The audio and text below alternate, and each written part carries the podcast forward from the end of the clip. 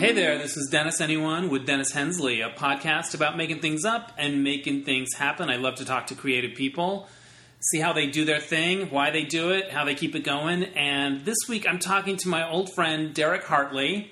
He is the co host of Derek and Romaine, the radio show that was once on Sirius XM but is now independent at derekandromaine.com. We're going to find out all about how all that went down. Um, also, Derek is my longest podcast in history, and those of you who know him from his show know that he can talk. So we're going to divide it up into two parts. Um, but before I get there, I just want to uh, give a shout out to all the people that have gone to iTunes and written nice reviews about the show. I really appreciate it. You can also go to DennisAnyone.net and you can see pictures that go with some of the podcasts. Like if we talk about a painting or something, I'll take a picture. And uh, you can also donate to my virtual tip jar. It helps me pay for things like web hosting space and little expenses that come up, and it really helps me out a lot, and I appreciate it. And uh, you can also email me there. So um, check out DennisAnyone.net. And without any further ado, here is part one of my old friend Derek Hartley. All right, I'm here in my own living room and I brought in a guest from the right coast. Ladies and gentlemen, Derek Hartley. Oh my God. You know him, you love him. this feels like it was always meant to be. You knew you were coming out for the weekend. You're like, I want to do your podcast. And I'm I like, I would love nothing more. Um, first of all, it's great to be in your living room. Yes. Because I have many happy memories of being in your living room. Watching some crazy show on a, on a screen, probably. Uh, yeah, like terrible, uh, uh, whatever terrible award show, um, uh, Miss Black America, uh, bad movies, cheesy TV shows, listening to Cybill Shepherd's album. oh my God, we did that here? Oh yes, Because I, was think- talking think about that recently, and I don't don't remember with who. I think it might have been on the podcast. But Vanilla is uh, an amazingly bad album. You can't. I can't believe it. I feel like you had a listening, like a, A party? listening party. Yes, where it was like come over and we'll listen to selected tracks from Cybill Shepherd's album, and then we'll discuss them. I used to be so cool, and I'm not anymore. You're here for the weekend. You were at Disneyland. I was at Disneyland. They had the mini gay days thing, and so Did you hang came out with there. listeners, or were you I on your own? Okay. Yeah, so I did hang out with listeners, and it's something that we've done before, where we come out for for Disney. My co-host Romaine Patterson is a late in life devotee to Disney. She she discovered it late. Yeah. Well, she grew up in Wyoming and her family never had money to go to Disneyland. Right. And then once she became an adult, she's like, it wouldn't be interesting to me. Why would I care? And I think there are a lot of adult people who are like that. Who are like, it's for kids. Maybe Right. when I have kids, I'll go someday. And I kept telling her, I'm like, I'm telling you, this is for you. Disney's for you. And the gay days uh, thing that they do every year, it's like, you know what? Come out for that. This is our demographic. Come out, hang out with listeners, and ride rides and everything. You like roller coasters or whatever. And finally, she came out, went to Disneyland the first time, and I took her around, took her to all the places, and we're leaving at the end of the day. And she has like tears, glistening eyes, and she goes, This place really does have magic in it. and she has been the most psychotic, devoted Disney person. And now she's become one of those Disney people that all of us who grew up or lived in Southern California can't stand, which is the Disney know it all. Oh, you know what this building used to be? Yes, I do, because I've lived here. Like, I, Right. of course I know these things. She thinks she's just invented the history of Disney and can't wait to tell you. And it's great if you don't know it, but it's like, I grew up here and I, I know Disney nerds from way back who know way more than you do about all these things. Right. But she thinks she invented things. But it, it was the same thing. You know, she uh, when we were working in near Times Square at SiriusXM, the studios are there in Rockefeller Center, and she would par- she would take the bus into Port Authority and come in through Times Square. And one day she's like, "I discovered a secret way to get to the office." Where um, you can cut through Times Square and save yourself a ton of time and it's a secret and nobody knows about it. Yeah, Shubert Alley. I'm like, you know what? people have been cutting through Shubert Alley for a hundred years. Like Right. this is this is not a secret, but Romaine just discovered it, so it's brand new information for everyone. You know what? So do you shit on her, or do you let her enjoy it? What do you do? Well, I mean, in some ways, it's like you, you know, don't wake a sleepwalker. Like, Right. you know what? It's great. You know, you want to enjoy your fantasy. Right. Great. It's great that you discovered it. It's wonderful. I mean, my biggest thing with Romaine is that I'm always trying to convince her of things. Like, I know her very well. We've worked together now for almost 13 years. And so I feel like I know her. Right. And I know what she's going to like. Like with Disneyland. I knew her and I knew, you know, she's got a kid inside her. She was going to love going to Disneyland. And it's like, it just, it takes a lot for her to believe me. Right. And it doesn't matter how many times I'm right about these things. I'm right way more often than I'm wrong. She'll tell you the same thing. And she is really slow to take my advice on things like that.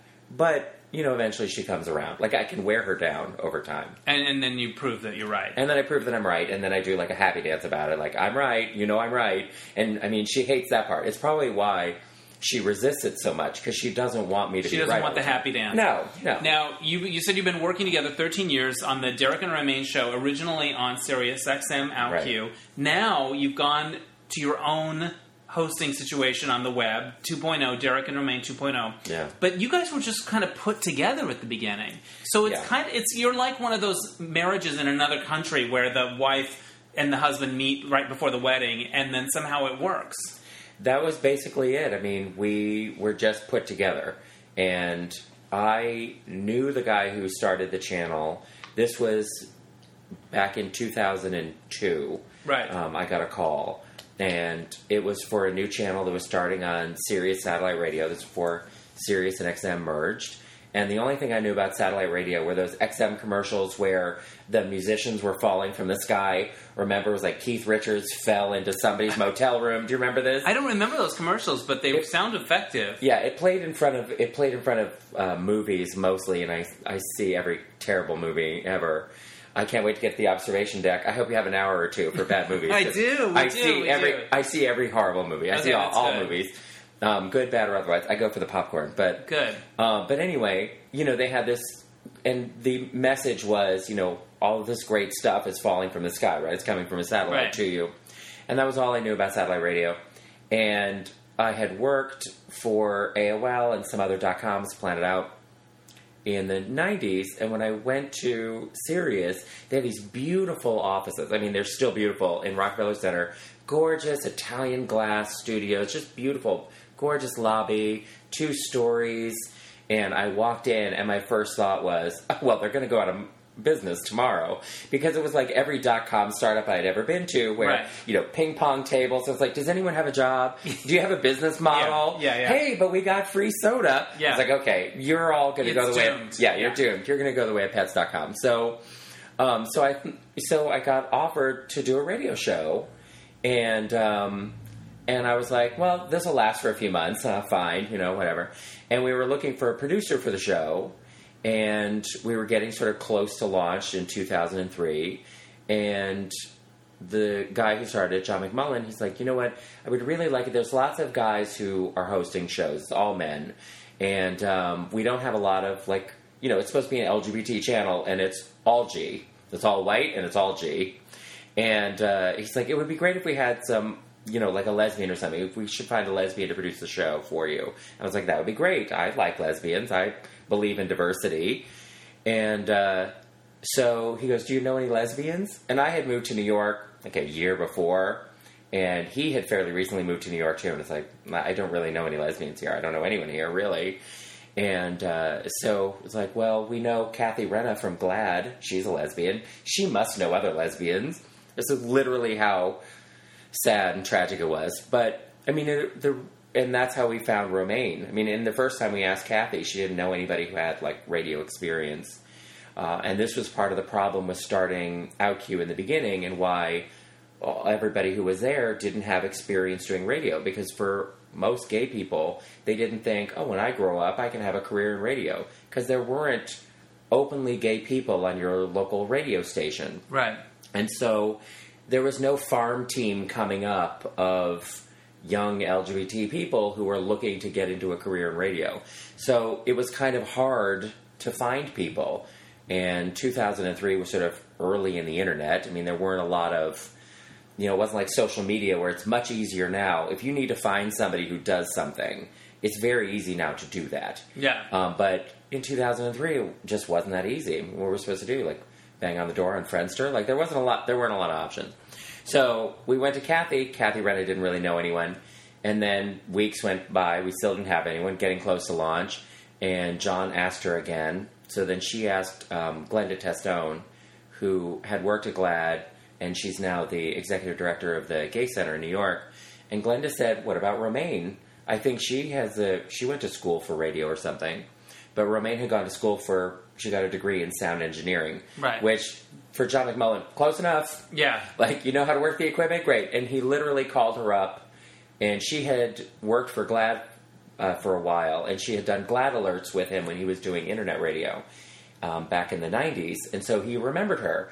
And he's like, oh, yeah, she's great. And literally just picked up the phone and was like, hi, would you like a job?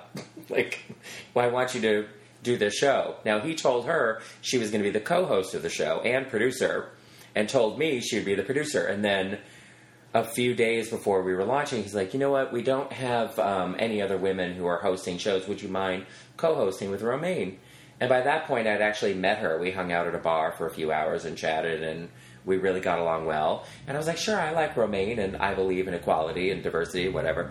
Um, but we both sort of started work under a total uh, misapprehension because she believed she was hired from the get go as the co host of the show, and I believed that she was a producer and I had agreed to elevate her to this job. Right. So she came in thinking, you know, this is my job. And I came in thinking I did this wonderful, mighty white of me thing for her.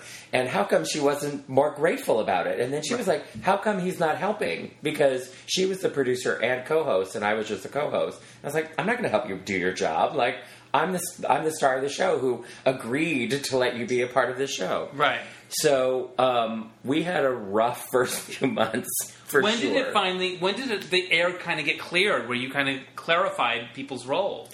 Well, we took a road trip. Romaine had done a speaking thing with this conference in Connecticut called uh, True Colors, Right. and it's for LGBT youth, high school and college students. And um, I mean, you remember when you were in high school and you would go to some like drama meetup. Yeah. Anyway, now it's actually called LGBT, and um, so they meet at this college in Right. uh, in uh, Connecticut. And Romaine had spoken there, and she's like, "Oh well, we'll you know we should put a booth there or something, get the word out, bang the drum about our show." And so we were in the car, we were driving. It was like a whatever three hour drive, and um, we had just had a meeting with the head of programming at the time, and um, we were very chummy. And she's like, "Well, how do you know him? Did you know him before we started doing the show?" And I said, "Oh no, you know, I did a pilot before beforehand, and I had meetings with him and everything, and we just got to know each other." And she's like, "Oh, I didn't know you did a pilot." And so I told her the whole story of how I came to do a show there and everything, and how we had been looking for a producer, and then blah blah blah, blah and then I had gotten this call to elevate her to a co-host, and she's like, "Oh, I never knew that." I just got a call saying, "Would you like to co-host this show?" I had no idea, and it broke everything open between the two of us. Right. That like both of us had two different pieces of information, and even though we were literally talking for four, five, six hours a day with each other, we had never had this conversation. And Well, it's nine- hard to have that months later- conversation. well, yeah, but and you also also don't know thing. that you need to. You Yeah. didn't know that it was had been miscommunicated. and we didn't know each other, so we didn't know each other's personality. So she just thought I was a pompous ass, which is true, um, and I just thought she was an ungrateful bitch, which is also true. But we didn't know that it was somehow that there was more to the story. right, basically, right, right, right, yes. right. Why does it work? I think it works. Um, it works because we, you know, as different as we are, and we're very different, we have very similar sensibilities. And I think it's for a couple of reasons. One, I have a younger sister that I grew up with, and we have a very, Romaine and I have a very similar dynamic. So much so that, like, when I'm talking to my mom about things, I will find myself calling my sister Romaine or calling Romaine by my sister's name. Like, mm-hmm. because in my head, they're almost the same person. I had a dream recently, and, you know, one of them was in it, but it was the other one. Like, Right. it's very, in my mind, they're very close. And she had older gay brothers, And so that kind of brother sister bickering dynamic clicked for us really early. But I've had a gay, like a gay social theory for a long time about um, your gay age versus your chronological age. Right. And Romaine and I are the same gay age. And what I mean by gay age is your gay age is the number of years you've been out. And so you can often find that you get along better with people, no matter what their age is, by the fact that the two of you have been out the same amount of time. Right. Because you're emotionally and psychologically in a more similar place. You know, when you're in the closet or you're first coming out, you're in a very different place than you are 10 years after coming out or 20 years after coming out. So if you're coming out at 40, you have more in common with a 20 year old who's just coming out in a lot of ways than you do with other 40 year olds. And I think that sometimes that's part of why sometimes gay people don't click with each other because their gay ages are so far off. They're in such different places in life, even Right. if they're chronologically they're contemporaries. It doesn't work. Romaine came out at 13, I came out at 22, and we're nine years apart. So the way that we look at the world, the way that we think about the Clinton administration, the way we think about identity politics or gay rights or where we're at with ourselves and being gay people, we're right on the same wavelength. And it's because we've been open gay people for the same amount of time. That is really interesting. I, I'm going to think about that now in terms of my own relationships and do that math. Yeah. Now, you had a long run at Sirius XM that ended in the summer, Yeah. and then you saw Sirius merge with XM. When was it the best? Was there a uh, year or whatever? And just in terms of how, not just your own chemistry or whatever, but just the way that, you felt like the company was doing well, or I don't know. When was it? When was it the best? I mean, probably when Howard came over. When Howard Stern started. Howard. Stern started, and they made the announcement that Howard was coming, and they had a big like company meeting that day that it was announced, and Howard was there, and we were all sort of waiting in the lobby, and Howard came in and like shook everyone's hands and spoke a little, and the CEO spoke a little and everything, and when Howard came through, I, I was the first person who shook his hand there. I mean, it's not like a like, ooh, I'm big time, but like I was the closest to the door when he walked in, like, Right. but like that was really exciting because I had worked at AOL in the 90s, and people would say, oh, well, first I worked at Planet Out, and I would try to tell people what I did, and they said, so you work for a web page? No, no, no, it's a website, like a whole site. Well, I don't know what that is. I don't understand what that means. And then I went to work at AOL. Like, oh, you're at American Online? No, it's America, America Online. Like, it was like constantly mansplaining what I did for a living. And then I went to work in satellite radio, and it was starting all over again. And we would go places, and it's like, we have this. You can't help it if you're on the cutting edge, Derek. It's exhausting. It's, It's really exhausting being on the cutting edge. The cutting edge is giving you paper cuts. it's a nightmare. And so, uh, but when Howard came, it was a moment of legitimacy for satellite radio. Of like, this is a real thing. People this is really happening. Well, and it also it gave people an opportunity to give it a look. Like, Yeah. oh well, if Stern is coming, it must be a real thing. Right. And so that was a really that was a really exciting. What time. year was that? 2005? Okay. So 11 years ago. Right. I mean, it was always exciting. What it, where it got exciting for us was when we would go and do events. We did a lot of events, sometimes up to twenty a year, and part of it was, you know, satellite radio is national, and most people their relationship to radio is local, right? You have your local radio station, your local radio personalities, and they they do a remote from a gas station or whatever it is and give away t-shirts like your relationship to radio is a local relationship i mean even when i come here to los angeles my relationship is to the world famous KROQ. Right. Like I am not a rock and roll person, but that's my station, and I come here, and every time I listen to it, it's the station I always remember. LA it was. It's so LA. It's Right. quintessential LA. It is still the gold standard of radio stations in America, like bar none. KROQ Right. is the best. And what's great about it is that um, you know, I have an emotional relationship to it because that was my local radio station as a teenager.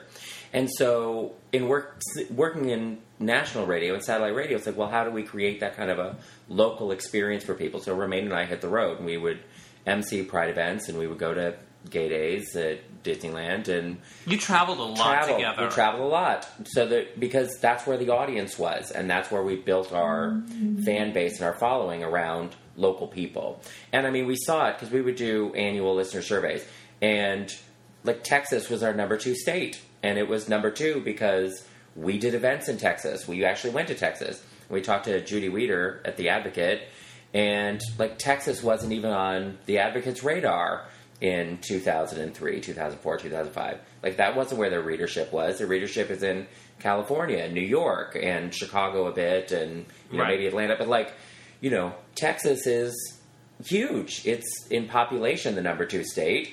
Houston is the fourth largest city in America. Like that's where the audience is. And so for us, it was like, well, we have to go where the audience is. So that's where our audience is. Our audience is in Texas or Arizona or all of these other places. And so that's where we would go. And um, we were in Atlanta. The first time we were in Atlanta, we were doing their Pride, of course, in Piedmont Park. And but we were on the other side of town. Somebody had recommended some restaurant for brunch or breakfast or something. So we we were there, but we were not anywhere near Pride. And we went to a Starbucks and we were walking across the street. And this car honked, and we had been on the air for a year on satellite radio, and we had just started doing events.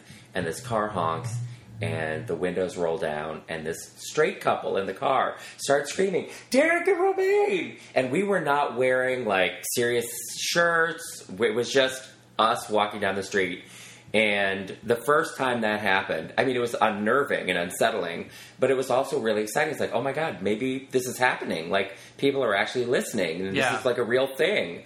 Because whenever you do anything, I mean, unless you're in like a stage show, like you're a music performer, you do like a Broadway show or off Broadway or like a stand up comedy, like you get the immediate, the audience shows. They either show or they don't show. Right. You walk out on that stage, the audience is either there or not there. When you do a movie or when you do a TV show or when you do radio, you hope the audience will be there. You think they're going to be there. And sometimes you have a sense through ratings or whatever that the audience is there, but it's not tangible in the way that like a live performance is tangible. So to have that first time tangible experience of, oh my God, people are listening and they know who we are, that was exciting. And I mean, you know, unnerving for me. Where's the weirdest, most rinky dink appearance you did where you're standing there with t shirts and banners going, what the fuck? um, Lehigh Valley Pride in Pennsylvania. I got to MC a doggy fashion show. and it was one of these things where I had not planned to do it. I guess somebody else, if they fell out or they didn't tell me in advance. And what you have to know is I talk on the radio. I've talked on the radio for all of these years, and before that, I wrote a column for Planet Out. It's like I have phys- I have put myself out there quite a bit over the years, but I don't stand up in front of crowds. Like I mean, I don't know how you feel, Dennis, about this, but like you know, because you're sort of in the same boat I am. You spend a lot more time behind the scenes or behind a microphone than standing out in front of audiences of people. And I am just not comfortable in front of a crowd. Romaine loves it. She eats it up. She can't she can't get enough. And when we first started doing like events, like pride events, Romaine was really surprised because I would lead the conversations in the studio and then we would get to a pride stage and i would start like drifting back further and further away Right. from the crowd and romaine kept waiting for me to like take To the be the Derek yeah. in the studio. and what she discovered is oh we have a different dynamic on stage and so romaine takes the lead when we're at a crowd because like Right. i've gotten more comfortable with it because i've had to over all these years but it's not my natural state of being and and i also i'm fine with winging it like here um, or doing my own show, I could just carry on a conversation, wing it, and I don't care. Throw out jokes if they bomb, I don't care. But I like I like to be prepared if I'm on stage. I like to have some some material or some sense of time and like how much time I have to fill and that kind of thing. Like I like a more regimented thing. Um, I like radio to be freeform, uh, but on stage I like to know. And so in this case with the doggy drag show, like I didn't know anything about it, and it was literally like, well, when the dogs come out, just describe the dog and what it's wearing. And that is my like personal nightmare. That's going to be the title Yeah. of this podcast. yeah. the dog and what it's wearing. and so that was like Who do a- I look like? Tim fucking Gunn? right, but also it's like, and now I have to identify dog breeds. Like Yeah. I don't know every dog breed, and I don't know what they're It's a white dog and a blue Uh. dress. Next. But it wasn't even like the worst. I think this is one of the observation deck questions, and I pulled it on purpose. Like, the, but the worst stage thing that we had was in um, Charlotte, North Carolina. We did their Pride, and this was in 2005, let's say. And so we go down there for Charlotte Pride, and we get there, and the stage manager, like I don't know how much people know about Pride events, but mostly they're volunteer run Right. and the when you go to a pride event it's a little bit like having a three-way with a couple that you picked up in a hotel bar like you don't really know what you're getting yourself into until you get up into the room. Yeah. and that's how it is with prides. Like you go to a pride event and you- to an outside observer all pride events are basically the same right? It's a bunch of booths there's some drag queens up on a stage somewhere whatever. Maybe they'll have like a mechanical bull or a rock climbing wall or whatever their shtick is that's local. But generally like it's all the same. So they're selling t-shirts with rainbows on it Right. and you cruise guys and whatever but behind the scenes, prides are all very, very different in how they're run and organized. Phoenix Pride, we love doing their pride. It was the most smoothly run pride I've ever seen in my life. Yay, Arizona. That's my home I mean, state. They're it- doing something right. It ran like clockwork. Linda Hoffman, who ran that thing, she ran it Lesbian. like, yeah, but she ran it like D Day. Le- Like, nothing like a lesbian in- on a headset. Yeah. And uh, they did great. And so people would always ask us, like, what's your favorite pride? And it's like, well, Phoenix. And it's like, well, it's not like the greatest pride to go to, but if you're a performer, it was the best pride because. When they said they were picking you up at the airport or whatever, they were there. Yeah. When they said it was your time on the stage was four o'clock, it was four o'clock. Yeah. And the first time we did Pride there, Linda was not a Sirius subscriber; she was an XM subscriber, and we contacted them about emceeing. And she had satellite radio, but she hadn't heard our show. And she's like, "All right, we'll give you a try as an MC." And so we came out and we MC'd their stage, and we ended three minutes early. And when you're doing live things, you're dealing with live acts, like it's very hard to keep on time. And they ran everything like crazy. So the fact that we ended three minutes early, Linda was like, "Can you come back every year?" Yeah, like amazing. we want you to be our only MCs now Yeah. because that's how we run things and that's how we want our stage run. We want to end on time. And part of it was Phoenix, they had noise ordinances and everything. They couldn't go an hour late because they would the stage would get shut down by the city. Like they needed things to be organized and end on time. They had a heart out. Yeah, they had a heart out, and so um, that was great. But we went to Charlotte very quickly. So we go to Charlotte, and we get there, and the person who was running, was supposed to run the stage, quit that morning. Like in a hub, Wa- had been having drama with Yeah. the board, Okay. and decided that they were, you know, they were going to quit that morning and throw them all in turmoil and screw them. It was all over. And so we get there, and they didn't have any money to pay the performers. So the performers started showing up at the airport. Nobody's there to pick them up. Some of them like got into cabs eventually and made their way to the park. Right. And we're basically told like, oh, well, we don't have anywhere for you to stay. We don't have any money for you. But if you want to perform, since you're here, you can perform. Yeah. And I mean, it was pretty much, I have to assume, for every independent artist, your worst nightmare. Right. And for us, like, we weren't getting paid. We were doing it for the promotional exchange of, you know, we'll have space there and Yeah. we get to promote our radio show and everything. And we had paid for our own travel and we had a hotel and everything. But, like, the other performers who came, they were totally screwed. But we got there and basically, like some of the performers were like, well, I'm not going to perform. And then other people didn't show up. And because the stage manager had quit, nobody knew who was coming and when or where and who was supposed to be there and what was going on. There was no schedule. And at one point, when we would sort of And you have to MC this whole day. between the acts, yeah. And um, and like the worst part of it was we one of the acts ended and we were about to go up and we asked the person who was like helping run the stage like, okay, who's coming up next? And they said, we don't know. Well, when will they be here? We don't know.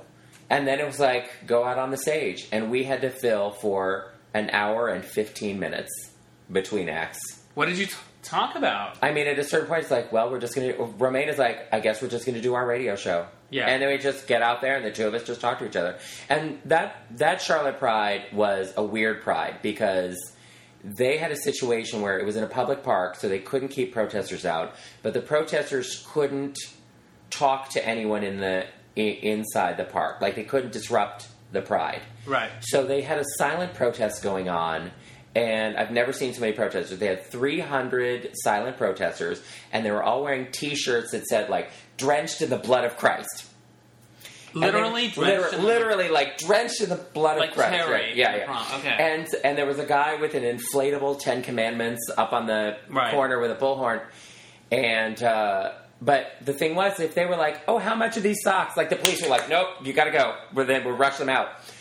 But So the- they couldn't talk at all. so they couldn't talk at all. They couldn't say anything. Not even a have a nice day. Nothing. Nope. The police would like roll them out, and we saw them like they were being nice or whatever. Gesundheit. Nope, you're out. But like there were a thousand people at the pride, and there were 300 protesters. It was Wow. insane, and it was not a big pride. But the upshot of it was, uh, near the end, we were packing up, and this woman came up to us at the end, and uh, she's like, "Oh, you guys are leaving? I drove all this way." And we had had a situation the first year we went to Market Days in Chicago, and a truck driver had driven in from Wisconsin or something, driven on the like, and we had a bar meetup. And he got there as we were leaving the bar. It was like 2 a.m. and we were heading to IHOP. Like, got to go to IHOP.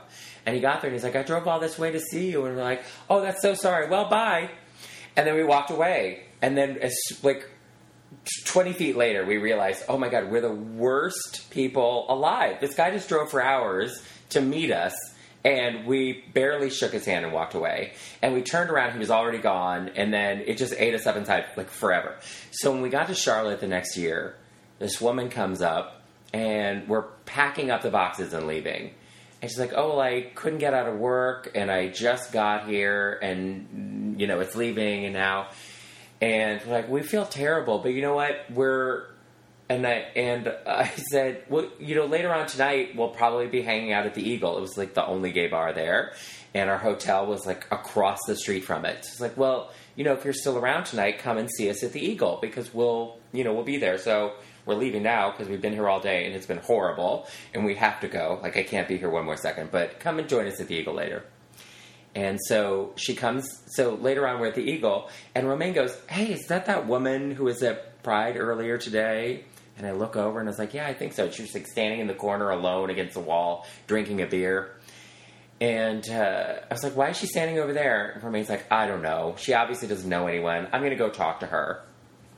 And um, so she talked to her, and then um, she slept with her, and then she married her, and now they have a kid in a house and have been together ever Oh since. my god, that's the Iris story? That is the Iris story. That is how Romaine so like Iris met was her a wife. listener. She was a listener, but if we hadn't shined on that trucker Yeah. in Chicago a year earlier, we might have shined her on in Right. Charlotte, and Romaine never would have seen her again, That's and her whole life would have been different. Yeah. How many listeners have you made out with in the course of your radio career? Oh, a lot. Uh, More probably, than 20? pro- probably too many. Uh, Twenty, maybe. Yeah, let's say twenty. Sure, that's a good number. Okay. Yeah. Have you ever dated one seriously? Yes. Yes. Yeah. Okay, that's good. Uh, my I had a boyfriend for whatever two and a half years. Sean. Yeah. He was a listener of the show, nice. and uh, yeah, Has a listener ever made you cry? um, like uh, emotionally. yeah, like tell they tell you a story because the cool thing about OutQ is that it was reaching places in the country where there isn't, aren't a lot of gay people, and I'm sure Right. you've heard stories about them feeling a connection to a community, feeling less alone. Did any of those stories ever um, like really touch me. Yeah. No. I um, I'm a horrible, heartless person. No, I mean there have been people who have had very touching stories. They haven't made me cry. I mean, I'm I'm the kind of person that will cry at like a long distance commercial or a Hallmark card Right. commercial. Like I cry at sentimental crap, but I don't tend to cry about my own life. Like if I have problems, I don't cry about them, No, that's true. and uh, so that's just like that's just not who I am. Right. Um, but I mean, I got uh, you know after our show got canceled, and I did get emo- I did get emotional after our show got canceled talking about what the show meant to the listeners because I got Because it hits you in a rush, doesn't it? well, I mean, no, because uh, like after it got canceled, we got a lot of emails from people who said, "You know what? I always thought of myself as a casual listener of your show. Like I would get in the car and I would tune in and whatever."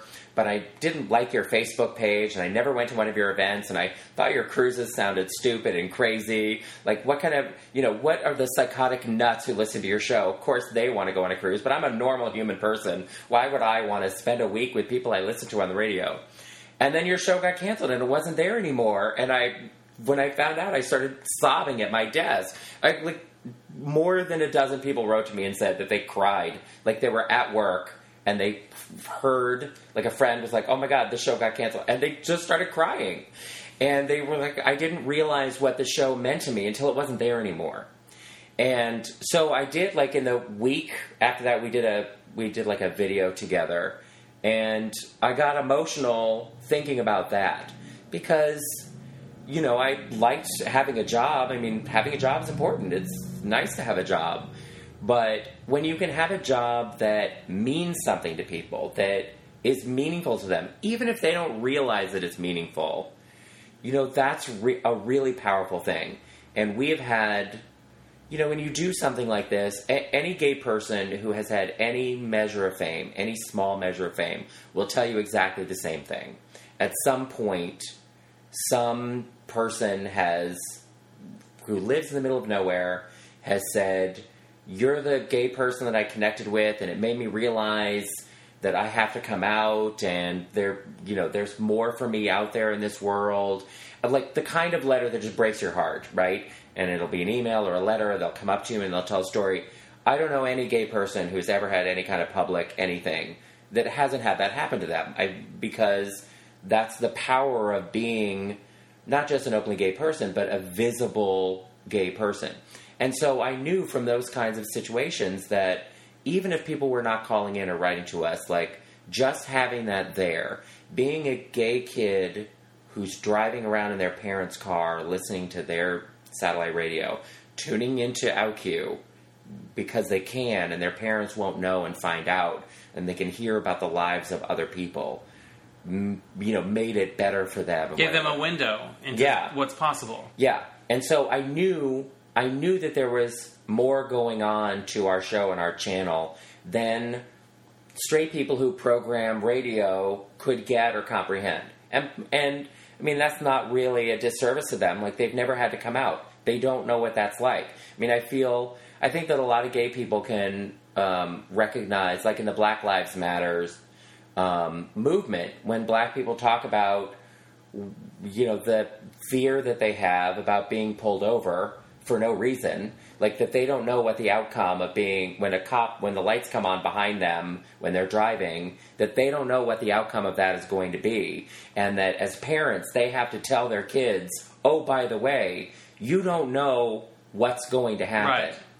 and you know as a as a as a white person like i never felt that way. I mean like i don't want to get pulled over. I'm like oh the dread of a cop pulling me over whatever getting a ticket or whatever it is like i mean i get that. But you don't kind worry dread that anxiety, killed. but i never think oh when i'm This reaching go- for yeah. my insurance they're going to shoot me like that Right. doesn't occur to me Right. that that would ever happen but i get that that's an experience somebody else is having and that they like that's a part of their experience but as a gay person i know what it's like to have a unique experience that Right. the rest of mainstream society doesn't have and doesn't get and sometimes you can explain it to them and they can get it but i mean there really is nothing that can compare to coming out. Like there just isn't. And uh, and you can sort of explain it and people can rationally understand how it is. But the idea of like the internalized homophobia that gay people have and the turmoil of coming out and how often the biggest issue of coming out is not the straight people around you it's you how you feel about yourself what you think the rest of the world is going to think not what they actually think What was your coming out like? um, uneventful. I mean, I, you know, I had anxiety about coming out. I thought there were people that thought I was straight. I don't know why I thought that in retrospect, but you know, when you're, you know, when you're gay, you sort of think, um, oh, nobody notices, nobody can tell.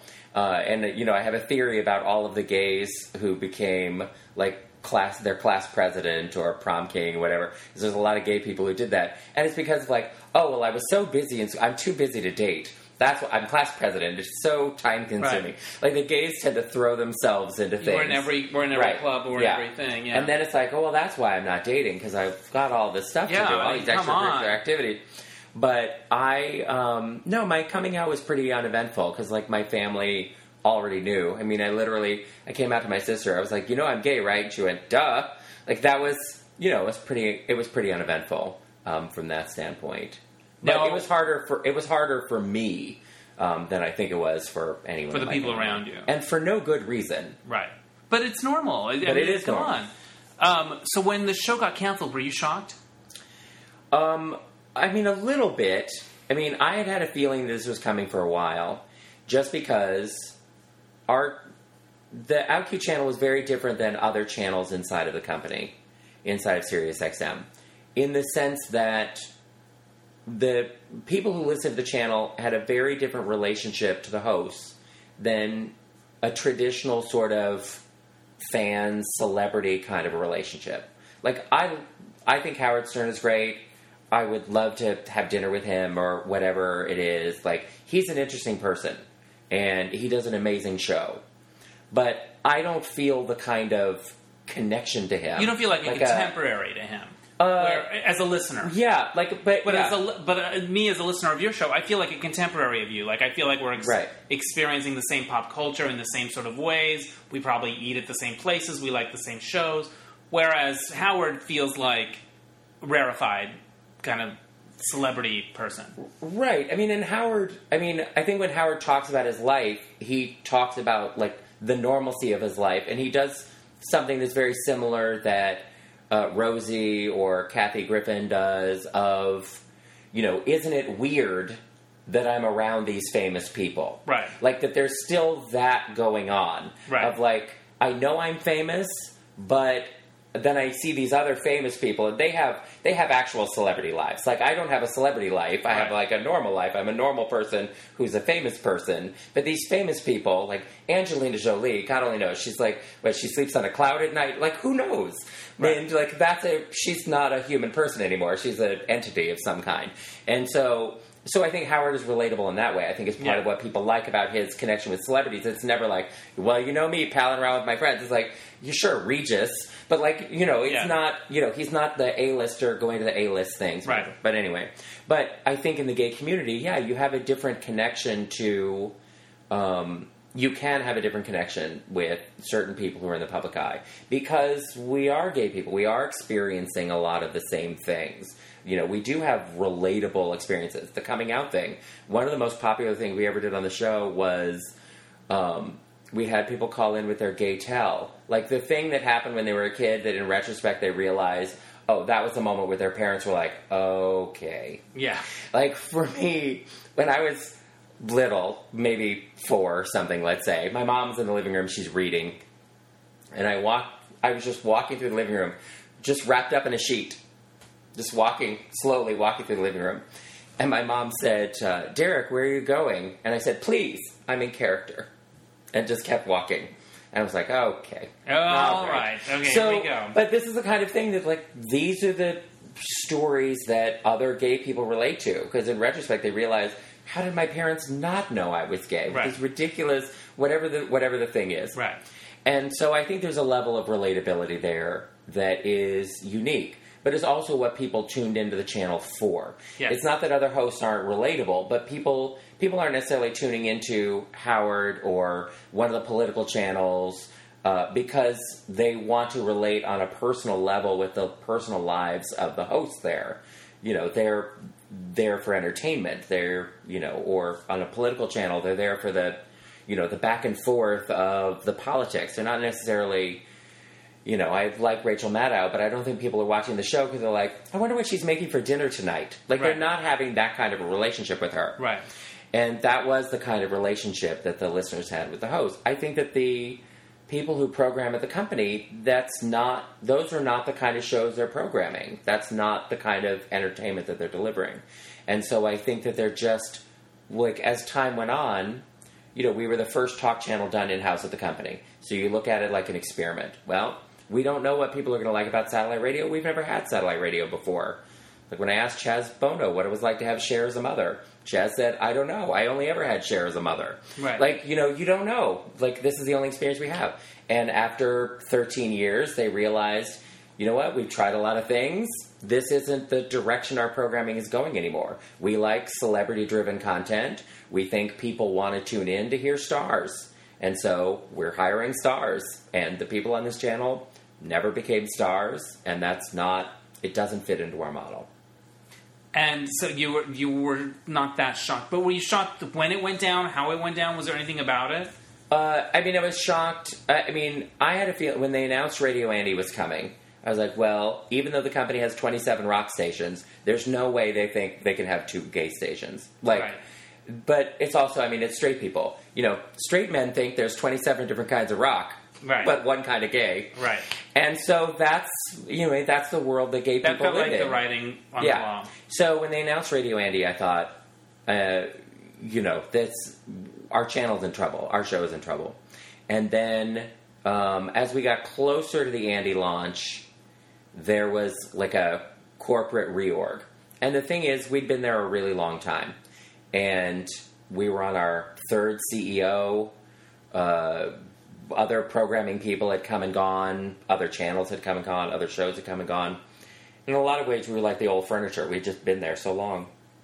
And I think that, I mean, anybody who's worked in TV will tell you the same thing. Like, if you, you know, you have a programmer who, who launches your show and you're their baby, and then they get the axe and a new person comes in and they want their own babies. Yeah. And so for a long time, we had the people who were running programming had we had been their baby, and then there was a reorg, and it was a new person Right. who wanted new babies. And so, I mean, I don't, I mean, I don't begrudge them that because that's how entertainment it goes. I've worked in the entertainment business for twenty years now. I know how it works, and so I, you know, I'm disappointed because I liked having that job and I liked the connection that we had with the listeners every day. But I also, you know, I have friends on Broadway, and it's like, oh, boo hoo, my show got canceled after 12 years. And they're like, that was 10 Broadway shows for me. Yeah. Like, you know, for other people who work in other parts of entertainment, 12 years is a lifetime. That's three jobs, five jobs, 50 jobs. What was it like right after? Were you like, what the fuck am I going to do? Or have I, did you have ideas about what to do? Did you feel sort of just at a loss in a way? I- what do I do with my days? Well, it was weird being at home, like in the afternoon and the evening. Like that was weird because for 12 years I wasn't home at night, and then all of a sudden, like I was at home, and that was strange. the The hardest thing to get used to was like, oh, I'm home and at night, and I'm not. Because I would come home from work at like one in the morning and stay up until three, and I'm still pretty much a night person, but you know, then it's like I'm puttering around the house, and now it's like eleven thirty, and I'm tired. It's like, well, I, I guess I'll go to bed like a normal person, and I didn't sleep particularly well the first few weeks, and so I would be up at whatever six, seven in the morning, and that was not natural for me. And I would come downstairs like, did something happen? I have a, I've had a roommate for a long time, uh, Mike, and like sometimes like I sleep late, and he's much neater than I am. And so, like, sometimes he would like mop the floor while I'm sleeping. And so, you know, sometimes you come downstairs like, oh, the floor's wet. Why is the floor wet? It's like, oh, because I mopped the floor, right? And so I came downstairs. I was like, did Mike do something different in the kitchen? The kitchen looks different. Why does it look different?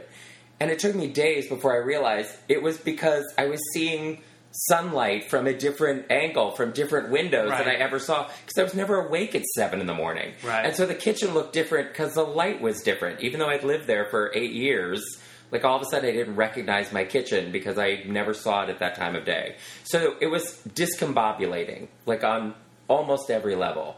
And uh, but I thought I would miss. I thought I would miss my voice more. Like that was the one thing because over the years I thought about quitting. You know, going back to private life, having a real job, and have, working real hours again. And uh, but I always thought, well, I'll miss I'll miss having my voice. I'll miss being able to have an opinion about something. Go in and make my opinion known to thousands of people and have them react to it. Hopefully positively, you know. like I rail on people leaving shopping carts out all the time, and I always think if I could just keep one person from leaving their shopping cart in a parking lot, you know, I've done God's work here, right? yes. And so I thought that's what I will miss the most about it. Having a Um, platform. yeah, and I mean, I you know, and I did miss that a bit, but I mean, with social media, you can be as cranky, get off my lawn as you want on Facebook and Right. Twitter all day, and it's it's the same experience. But when it, when you guys got fired, it was just your show. It wasn't the other show. So Frank and Doria, Frank DeCaro and Doria were still on. And, Yeah. Larry and Lance Keith. and Larry. You know, so it, Yeah. was there a feeling of like us? What you know, or did it cause a lot of intrigue or go- I don't know. Uh, I mean, I think that um, well, the first thing is, uh, and I think anybody who's ever lost a job can feel this way. Is your first thought is, what did I do wrong? What could I have done differently where the outcome would have been different? And um, and I can't, but I've had to quickly get to a place of not looking at having the same job for 12 years as a failure. Because when any, whenever any show gets canceled, you look at that as a failure. It's like, well, the show failed, right? It, can- it got canceled and it failed. And the thing is, like, we ran for 12 years. You ran ten, two years like- longer than Seinfeld. Right, exactly. Like we ran a really long time in in media eh, circles. You know, people listening to this podcast who work in TV or radio, or whatever, would be like, How about people 12 sitting on this couch? Right, exactly. Like twelve years. That's a, a, someone's lifetime. Right. Like that's a really long time. But it wasn't so- when you got fired. It wasn't the wholesale. but no, it wasn't. the- But I mean, I knew that that was going to happen. You knew and it was like on its way. a few months later, one of the hosts was doing their show while they were scraping the name of the channel off of the glass. Yeah. So it's like you have to. When that happens, it's like okay, I think we're all. Is that really- literally true? They yeah, that literally happened. Well, Oh, of course, like there were shows in there all day Yeah. long. They had to. When were they going to do it? Two in the morning. Like Yeah. they had to scrape it off when somebody's working. But yeah, that's got to be demoralizing. But it was for me painful. The end of your show and also the end of OutQ. It was like it felt like the end of an era, and it felt a bit dismissive of the gay experience. It felt a bit um, not gay bashy, but it's sort of like I don't think they knew what it meant to people. I don't think they got. We we Yes. talked about that. Yeah. We've already hit it hit Right. at that. But it was like I don't think they knew what it meant to people or how Yeah. what a what a unique thing it was. I think that this is uh, well. First of all, we were not. OutQ was not the first gay radio show. There were other people who did other gay radio shows before us, and I always, you know, whenever I talk about OutQ, I always try to mention that just because there will be other things that will go on. There will be other shows Right. that will happen, and it's very easy to um, tell a shitty first story, as Louise Brooks called them, of like because everybody always wants to tell like, well, we were the first to blah blah blah whatever. Um, but my old boss Fred Seibert, who was the first creative director at MTV, he's that was the thing in marketing is you always have to be the first, even if it's a very very narrow. You know, we were the first gay channel broadcast nationally in satellite radio. Like whatever it is, you have to be first. You have to be number one, no matter how narrow it is. Uh, but the reality is that the LGBT community has changed. The fact that it was just the gay liberation movement and now it's the LGBT community says it's changed. The way that people interact in the community has changed. What their needs are has changed. Um, and the way that we interact with each other has changed. And so I think that um, OutQ had an important time and place, and I still think it could be there because I agree. I think that the people who run the company didn't really get what the value proposition of the channel was, or if they did, they didn't see the business proposition associated with that. Right. I mean, you could argue it that way. They could say, I get that it meant a lot to Yeah, a few people, Yeah. but we have a limited satellite bandwidth. You know, it's not like the internet where you Right. can just have a million channels. With the satellites, you have a spectrum, and it, you know, once you tap out at 130 channels, that's all you have.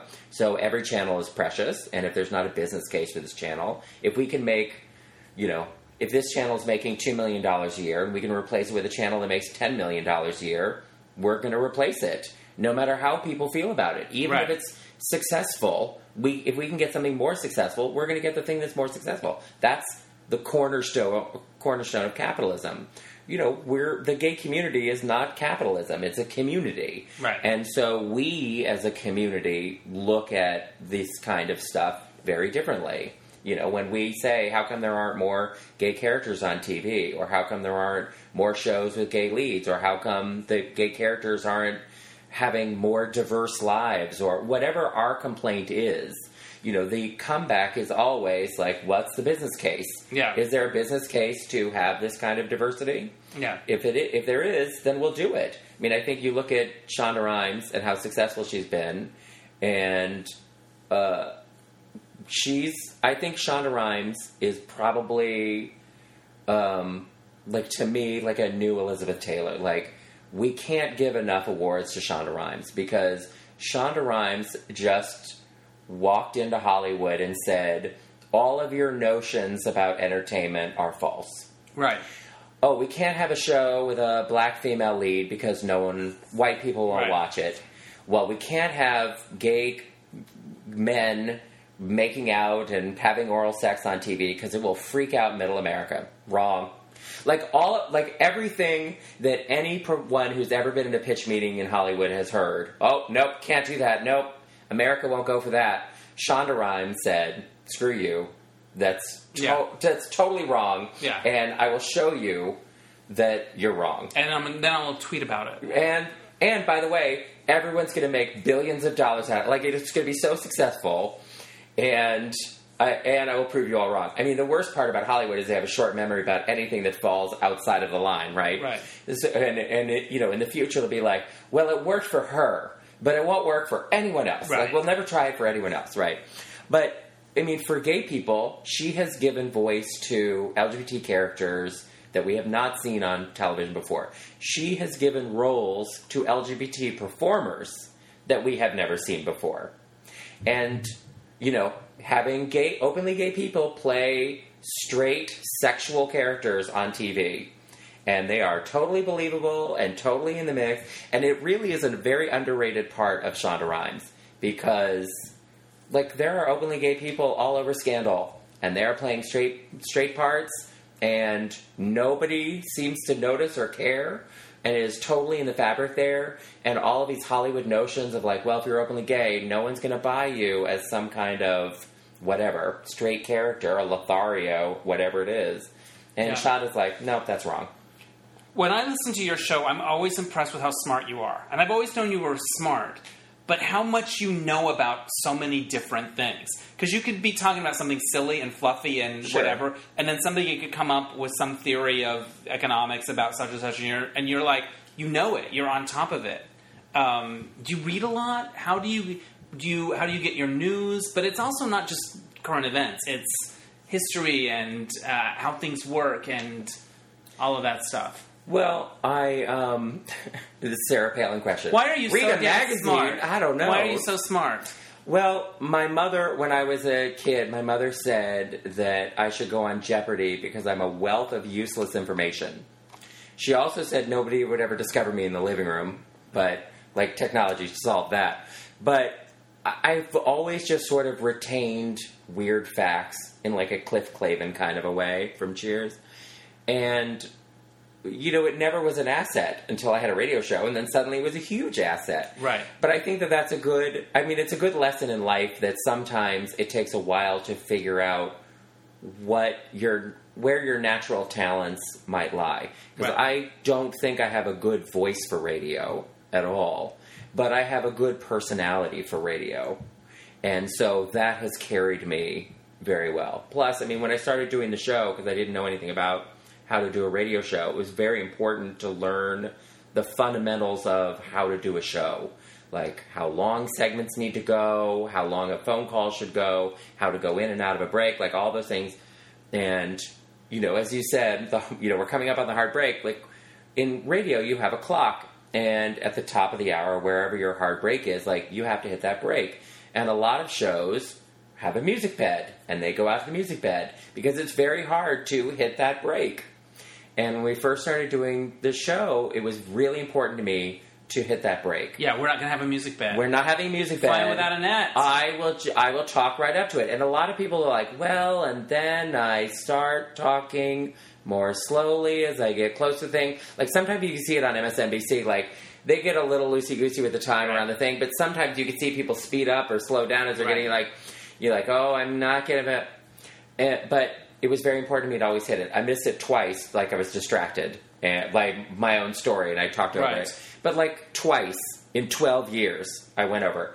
I hit that break four times a night, five days a week for 12 years. Crushed it. Because it was because that was important to me. Right. Like knowing those kinds of mechanics of it. And part of that was born out of an interview that Howard Stern did with Larry King, which is the kind of nonsense thing that I would remember. But he was on Larry King right before he came to Sirius, like in the December before he was starting. And uh, he was telling a story about his getting fired from his first radio show. And he got fired. He was doing his radio show and he got fired. And he was complaining to his dad. And he said, You know what? They just don't get me. I'm doing something edgy that nobody's ever done before, and they just don't understand. And his dad said, No, you don't understand. Your radio show was terrible because you don't know how to do a radio show.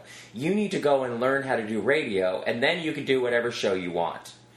And Howard went off to wherever it was, Detroit, and did that show. And he did a terrible, crappy show that he didn't want to do so he could learn how to do a radio show. And Howard Stern is a really underrated radio personality because there are very few people in the radio business who know how to do a show the way that Howard knows how to do a show. People think it's all boobs and slapping baloney on a stripper's ass and whatever it is. But Howard gives the best interviews. No, he's a sensational a interviewer. sensational interviewer. He's interest, He's genuinely interested. He's He- curious about people. He works the rhythms of the audience like nobody's business. He knows when the conversation's lagging. He knows like what the audience is going to respond to. He's not afraid of going there, but he but he also knows everything there is to know about doing a radio show. Yeah. Like the fundamentals of it. And it's why the radio industry has had such a hard time replacing Howard. Because like they put David Lee Roth on. Well, David Lee Roth is, I guess, outrageous if you're 60, but he's not a radio person. He doesn't know how to do a radio show. So of course his radio show failed. He's not a radio person. Howard is a dyed in the wool, probably the last of a generation radio person. And when I saw that interview with Howard, it was like, oh, yeah, that's important. Knowing it, the content of your show is important, but knowing how the content is supposed to come together is more important. Yeah, respecting the Yeah. form. So, like, yes, I know lots of things, um, and I read sort of voraciously online. Um, anybody who is friends with me on Facebook knows that I am a notorious Snopes poster. Like anybody who posts anything that slightly smells hinky, I'm all over the web to see how real or not real it is. And even if it's a meme I agree with, I'm sourcing that thing like crazy. Just because like the internet is just a wash and crap. And I think that truth is important. And so I'm kind of a terrible person to be friends with on Facebook because if you blindly, you know, share some meme or oh my god, can you believe this article? I hope it's true. Oh, that's the word. That one makes me crazy. And uh, so yeah, that's just I don't know. It's just a part of my personality, I guess. Now, speaking of the web, you have a, wik- a Wikipedia page. I do. Yes. Uh, do you, did you write it? Who wrote, Who writes it? Wikipedia? I I wrote an initial Wikipedia entry for myself, and then a former coworker sort of reported me to Wikipedia that I wasn't famous enough to have a Wikipedia page, and that I was self-editing it, and it was just for self-promotion. And so, Were they pissed at you? yeah, yeah, they didn't like me for whatever reason. I mean, I have an unlikable personality, but in this case, I think they were just they were just jealous. It's That's a lot of work to do. To yeah, it's like that's petty. yeah, and it's also time consuming. I mean, there are all sorts of people I don't like that I have interacted with in media, and I have made no bones about the people that I don't like. But I would never like toss their Wikipedia page be, or their, because I, you know, to be mean and spiteful. Like, I would never do. So what like their what was their goal? Is to to get to have you lose to like your to Wiki? not have a Wikipedia page. And the Wikipedia editors came back and was like, he has a national radio show. He's famous enough for Wikipedia. But after that, like I stopped updating it, and then I have a stepsister in Utah who updated it, and she put in all sorts of crazy, like half real things. And but at that point, I was like, well, I'm just going to let my Wikipedia page be what Have it its is. own so, life. Yeah. So I don't. I honestly, I don't know much of what's Right. on there now, but I don't know. you Well- can ask me something out of it. It There's might a be list true. Mm-hmm. of the people that you've interviewed. You've and they've interviewed a number of celebrities, da, da, da, and they list a few. Yes. Who's the first one that is listed? Uh, is it Donald Trump? It's Donald Trump. and I was like, oh, that's delicious. Did he come in the studio? No, he was never in studio. It was over the phone. What was it like? What do you remember about it? Um, we interviewed Trump two, maybe three times. And the first time we interviewed Trump, because the same thing happened with Martha Stewart. You have 10 minutes. That's what we were told. You have 10 minutes. Okay. And it will be a strict 10 minutes. Like, we will be watching the clock 10 minutes. And we interviewed Martha Stewart, she had some book out, and so we did an interview with her, and she was at Sirius, so it wasn't like we, it took some wrangling to get her to do our show, but Right. it was like it was all in the family, and she was doing like touring around with people. But we got ten minutes with Martha, and at nine minutes and thirty seconds, Martha said, "I've had a wonderful time talking to you." like She's out. she was out, and, like like a clock. But what I liked about Martha that people may not know about her was that when Martha would come in and out to do her show, even though she would have like other executives from the Martha world or assistants, whatever, with her, she was always carrying her own bags. She'd have like a like two giant Birkin uh, Birkin bags and like a shopping bag with pastries in it or whatever the crazy crap she was carrying.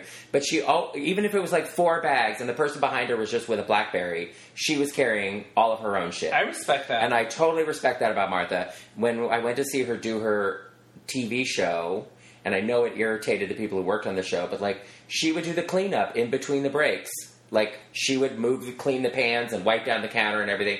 And like there are PAs there to do that kind of thing. It would not have been diva-ish for her to talk to the segment producer about what the next segment was, instead of kind of half nodding her head while she's like wiping down a counter. I can see that as being part of her personality, though, like part Yes. of her process. Yes. Like I create, I make, I do, I clean and up. I'm gonna, I, and I'm yeah. gonna do, and I'm doing And if I all. skip a step, Yeah. everything's gonna get fucked up. But like I I heard from somebody who had worked on like her old her old show that was all like the one she did for PBS or whatever it was, and she was there and they did a she was doing like a quilt or something, and they were taping a segment of her doing this quilt, and they had a swap out quilt, right? And she's like, she's supposed to do the thing where she sews one of the squares and like shows you how it is, and then they have a swap out, and here's the finished one. And she made the crew sit there while she finished that whole fucking quilt. Oh my god. And it was just like, and it's like, look, Martha, we know that your husband left you and you got nobody to go home to, but the rest of us have family. But nobody's going to tell Martha, like, wrap it up, Martha. How to do her quilt. Yeah. No, you don't. And she just went and she just, like, did the whole quilt. And so they filmed, I'm sure there's somewhere footage of four hours of Martha Stewart sewing a quilt. I love it. So, like, I have a lot of respect for Martha, but uh, it's like it can, like with any person, me included, it can always go too far. But with Trump, she's like, "You've got ten minutes." Okay, so we had Trump on, and I guess Trump was having a good time. The first time we did it with him, we squeezed it to twelve or thirteen minutes. The next time we had Trump on for ten minutes. He was on for 16, 17 minutes. And the thing is, I, I honestly believe that Trump, like, had a clock right there. Like, he knows his own time. Yeah, no, he would've- all the if things he you- wanted off, he yeah, would've gotten off. Yeah, you say what you want about Trump because like we did an interview by phone with Joan Rivers, which I'm sorry it was by phone. Like I hate I hate the first interview with anyone because you interview a lot of people, Dennis. You're an excellent interviewer. Um, interviewing people in person is so much better than doing it over the phone, especially if you don't know them because you can't build any kind of rapport over the phone with Yeah. somebody. And we had um, like Kathy Griffin called into the show. We had her call in, and I had met her a few times through you. And I mean, we were friendly, but um, she wasn't like a friend of mine. But like I knew her socially, and we had her on the show. And I don't think that she connected that we had met. And I introduced her on the show, and I said, "And here's Kathy Griffin, host of Hot Cup of Talk." which was an HBO special. I think she did well, she used to do it at the Groundlings Yeah. as a live stage show, and then it became uh, something thing, else. but it was like 15 years earlier. It was Yeah. not her most current thing. Yeah. but I did it as a joke, Right. Like Or to see if she would pick up on it. Right. And it was an icebreaker. like I did when I met Sandra Bullock, and I said, "You were the best thing in Turner and Hooch."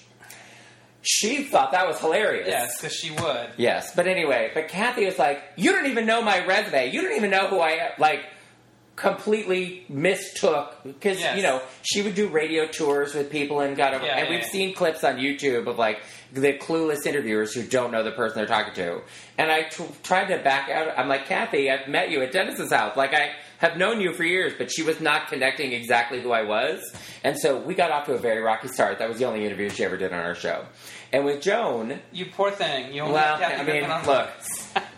Here's the thing about comedians, because the listeners always wanted comedians as guests, and Dennis will back me up here. I'm, I'm hopeful. But here's the thing with comedians is that they are very hard to interview because everything they want to tell you about themselves, they put in their act. And they can often be very guarded and very private because they gave at the office. And they don't have more to give other than what they've given you. Yeah. And It's hard to find one that'll just kind of be real. to to really open up. Yeah. And you know, the easiest way to interview a comedian is to give them softballs from their act. You know, oh, tell us about the time you met Tyra Banks. You know, and Kathy Griffin will go and tell a Tyra Banks story, right?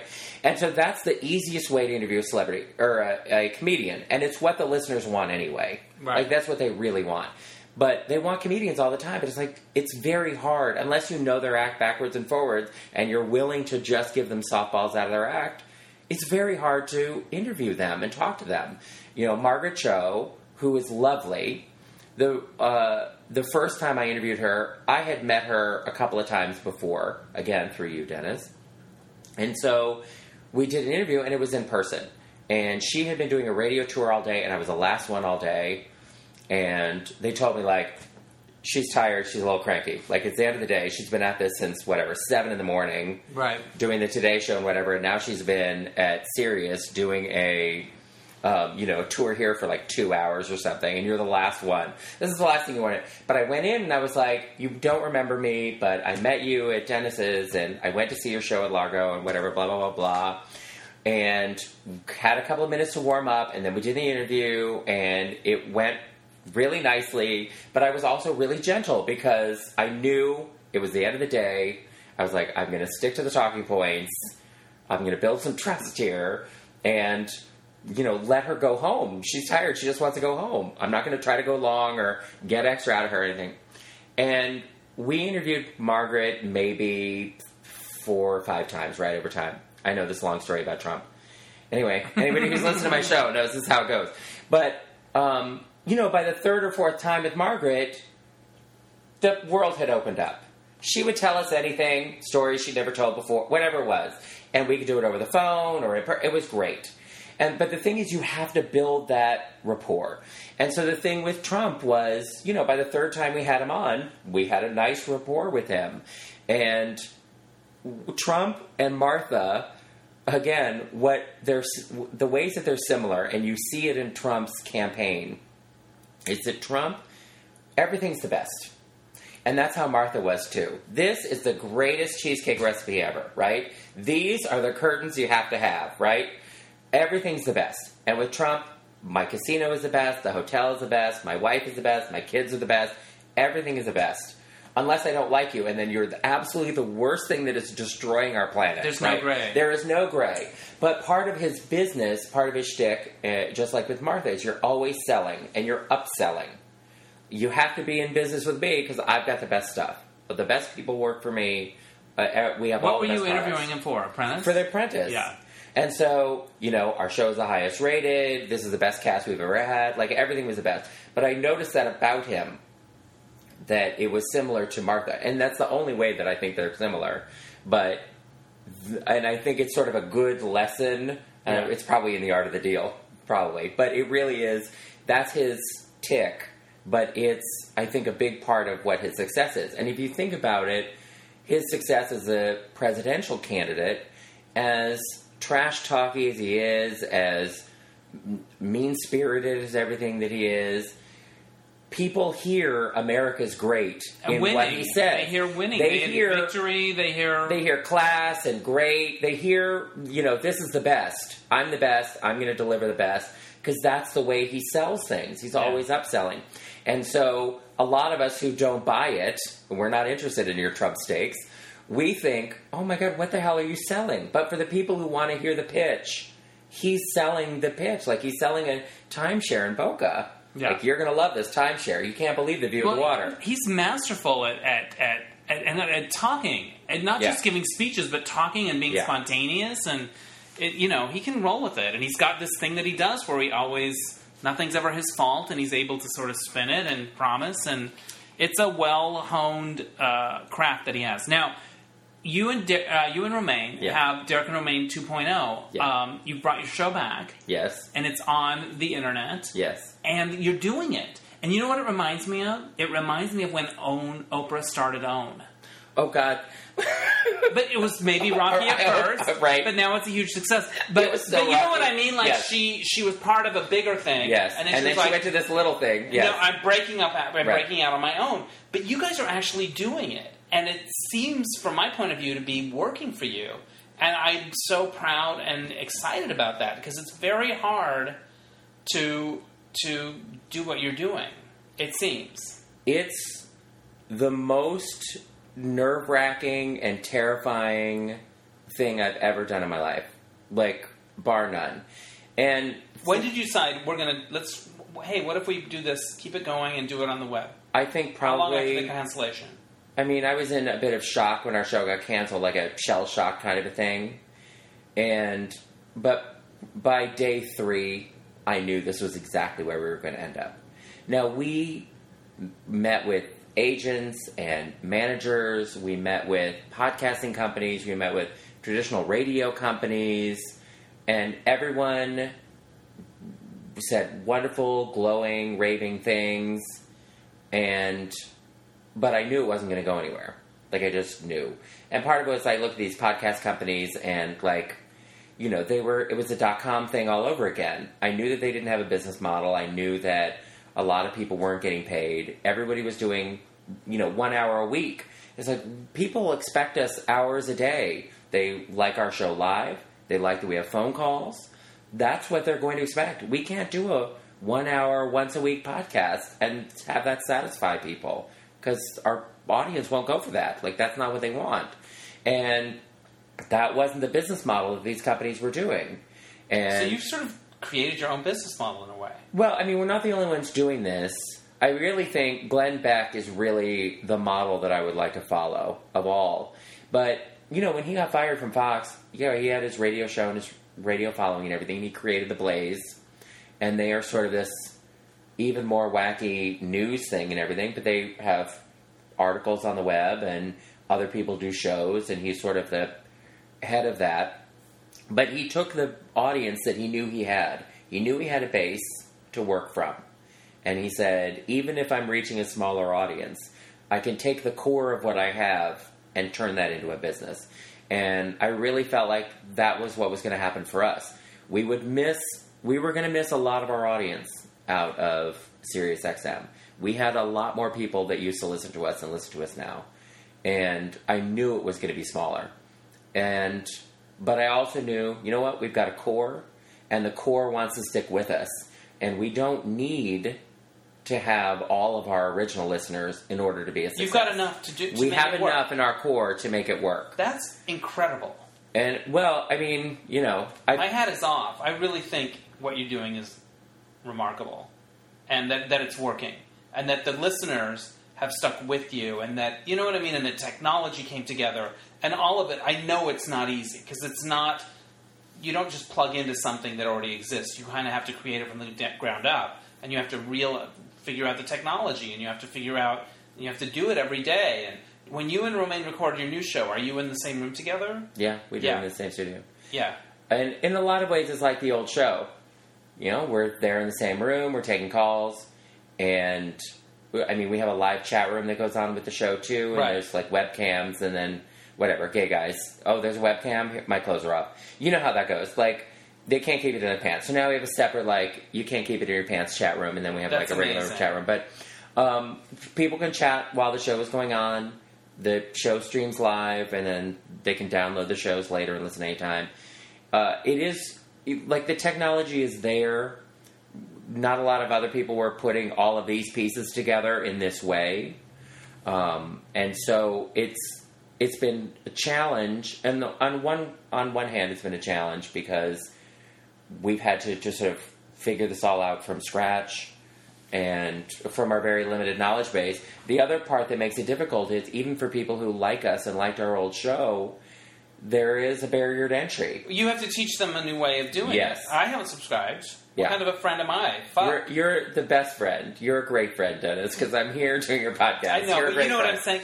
But also, you did the groundwork because you had a newsletter, you built a mailing list, you had your Facebook. You guys pulled it off because you really built that community. But I, if social media didn't exist, if Facebook and Twitter didn't exist, we wouldn't have been able to do it at all. Yeah. I, it, Facebook and Twitter have revolutionized the ability of people who have some kind of public following.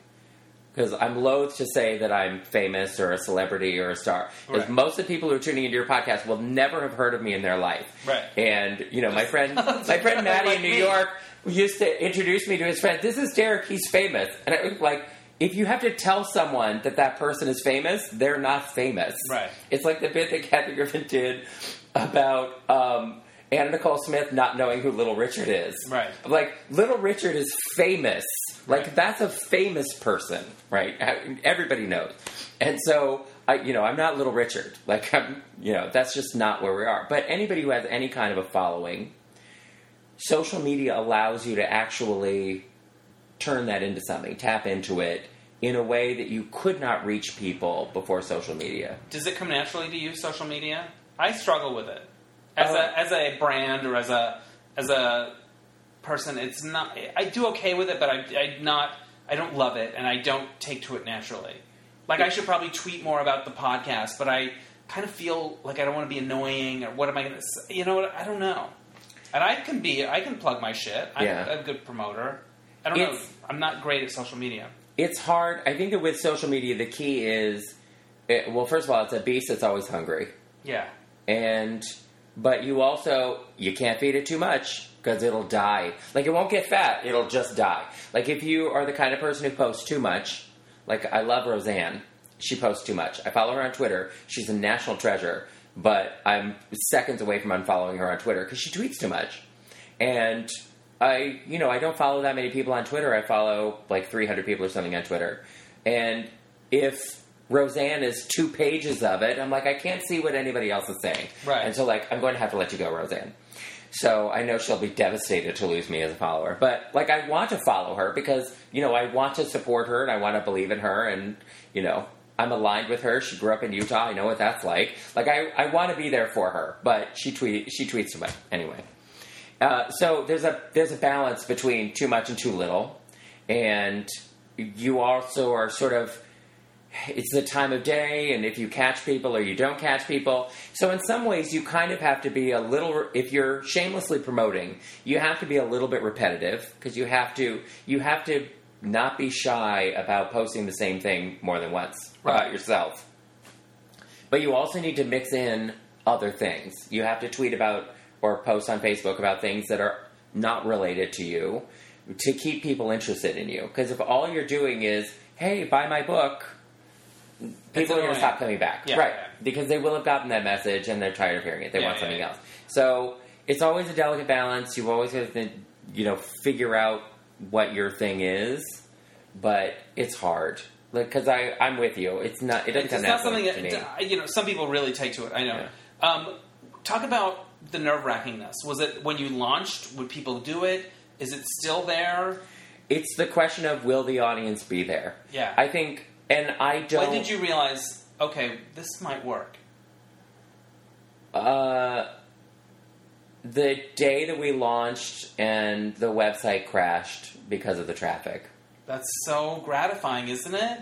Didn't you feel like you almost wanted to cry that they were there for you? No, I w- was like, I want to cry, Like- and they're not even. I wanted to reach into my chest, Indiana Jones and the Temple of Doom style, and rip my own heart out. Like I Because of the crash. because of the crash. It be it was the helplessness of it, and this is the problem. Like Romaine and This I is are the not. thing. Oh, we finally got the chance, people.